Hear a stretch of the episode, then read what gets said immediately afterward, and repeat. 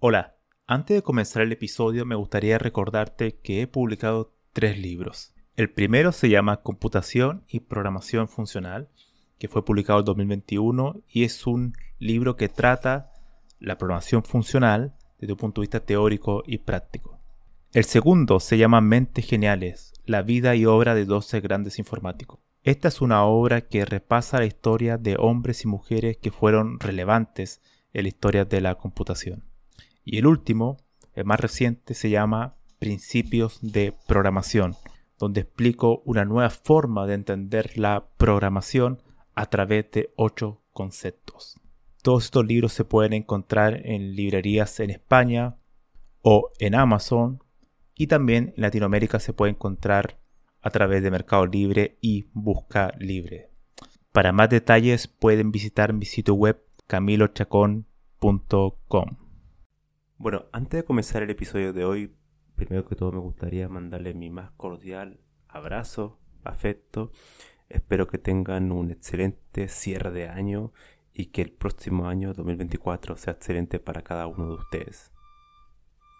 En el episodio de hoy me gustaría hablar sobre la teoría de la computación y en particular sobre lo que se conoce como Conscious Turing Machine que vendría siendo máquina de Turing consciente, que es un modelo de computación que está influido por la máquina de Turing, que es, el primer modelo teórico de la computación, y por otro modelo que se llama Global Workspace Theory de Bernard Barr, Stan Franklin.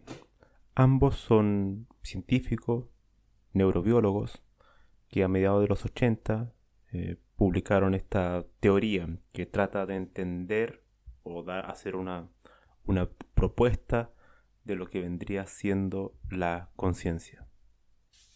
Ahora, volviendo a la máquina de Turing consciente, es un modelo que fue publicado el año 2022 por Manuel Blum y Lenore Blum, que de hecho son que de hecho son esposos y ambos son teórico de la computación. De hecho, Manuel Blum fue el creador de Cacha y bueno, ha hecho enormes aportes a lo que es la criptografía también. Así que, bueno, es un personaje que de hecho yo le dediqué un capítulo de mi libro Mentes Geniales a Manuel Blum, que recomiendo que lo conozcan, una persona muy importante, un ganador del premio Turing, y no tan solo eso, sino que también es un gran formador de científicos. De hecho, muchos de sus estudiantes que tuvo a su cargo también ganaron el premio Turing en el área de criptografía, así que es alguien muy, muy, muy importante.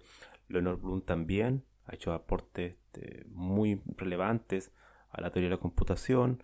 Tiene un libro que es muy interesante que se llama Complexity and Real Computation, que fue publicado en 1998 y que es un libro donde, bueno, repasa muchos trabajos desde Turing, desde Alonso Schur, desde Klein, desde Gödel, etc. Los primeros eh, padres, fundadores de la computación, que eran matemáticos, así que eran los padres específicamente de lo que conocemos como teoría de la computación.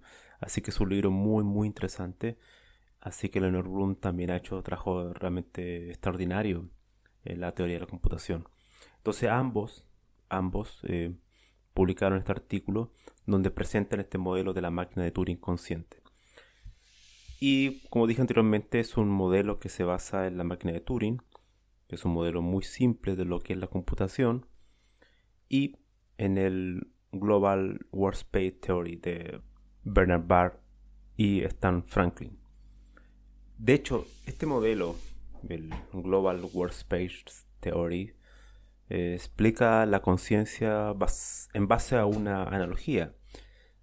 Y la analogía es la siguiente, es de un teatro donde la conciencia se describe a través de la actividad de los actores o en una obra actuando en un escenario de la memoria de trabajo. Entonces el escenario es la memoria de trabajo y su actuación está bajo la observación de una enorme cantidad de eh, procesadores inconscientes sentados en la oscuridad.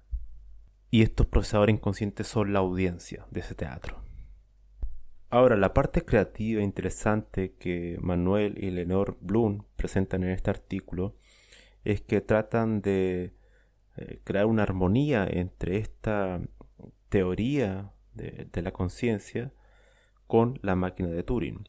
Ellos también explican que esta máquina de Turing consciente no es un modelo cognitivo o un modelo del cerebro, ellos lo dejan muy en claro, sino más bien intentan hacer lo mismo que intentó y logró la máquina de Turing, que permitió ser el primer modelo que explicara de manera muy sencilla, muy básica eh, y muy fácil de estudiar la computación, de aspectos muy, muy elementales, muy rudimentarios.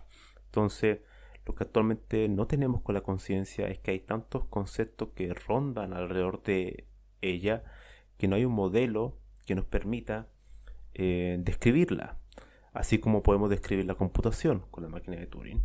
Entonces lo que trata de hacer eh, estos autores es crear este modelo, pero un modelo basándose con el objetivo de producir, quizá en algún momento, eh, describir, producir, entender la conciencia en un entorno computacional.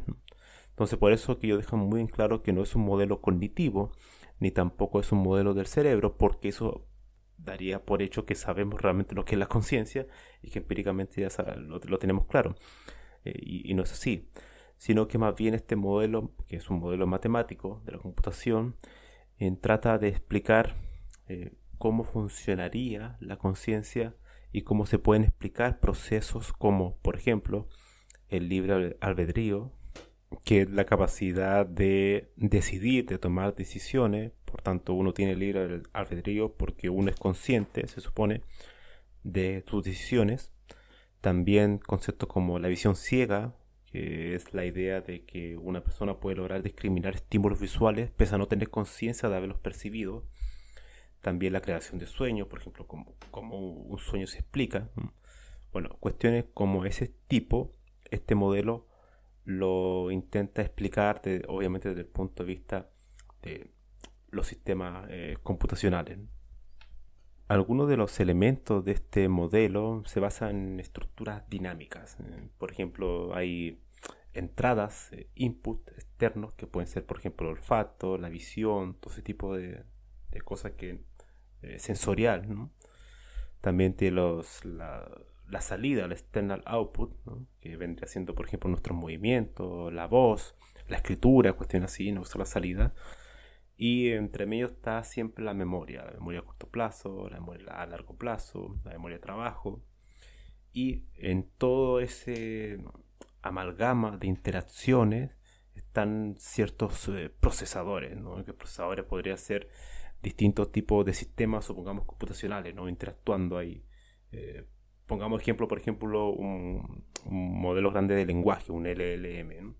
Entonces, supongamos que ese modelo recibiera inputs externos eh, que nos permitieran, no sé, de alguna manera eh, darle, retroalimentar el modelo y en base a eso poder generar una mejor salida. ¿no?